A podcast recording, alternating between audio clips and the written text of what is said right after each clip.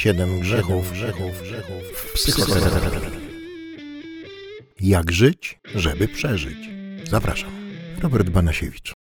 Dzień dobry moi drodzy. Zaprosiłem was tutaj do tego zwiastuna, bo chciałem się podzielić z wami takim pomysłem, który przyszedł do mnie zaraz po zakończeniu siedmiu uczuć. Pomyślałem sobie, że ta cyfra 7 ma jakieś znaczenie, więc sobie za nim pójdę. No i oczywiście siłą rzeczy pojawiło się siedem grzechów głównych.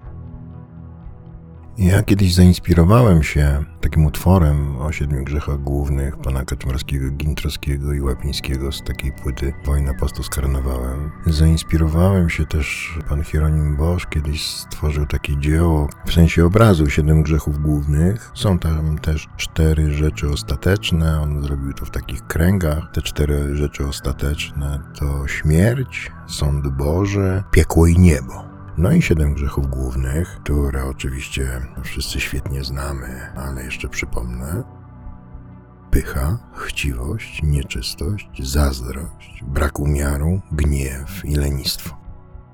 Dlaczego o tym chciałem? Chciałem trochę przewrotnie, chciałem trochę pokazać, jak bardzo te siedem grzechów to siedem moich obsesji, to siedem jakichś takich wściekłych bestii, które szarpią łańcuchy i nie pozwalają na chwilę zapomnieć o tym, kim jestem, skąd przychodzę. I w ogóle po co to wszystko się dzieje. Bestii, które w ogóle nie chcą zdechnąć. Mam wrażenie, że ich nie karmię. O, może przesadzam, pewnie je karmię, skoro żyją.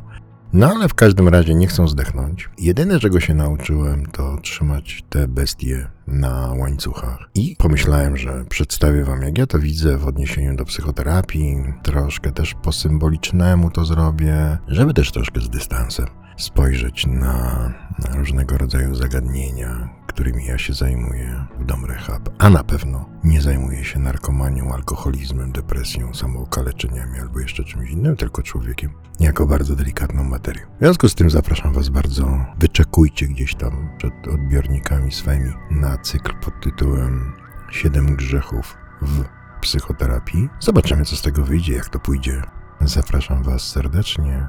Robert Banasiewicz. Pozdrawiam.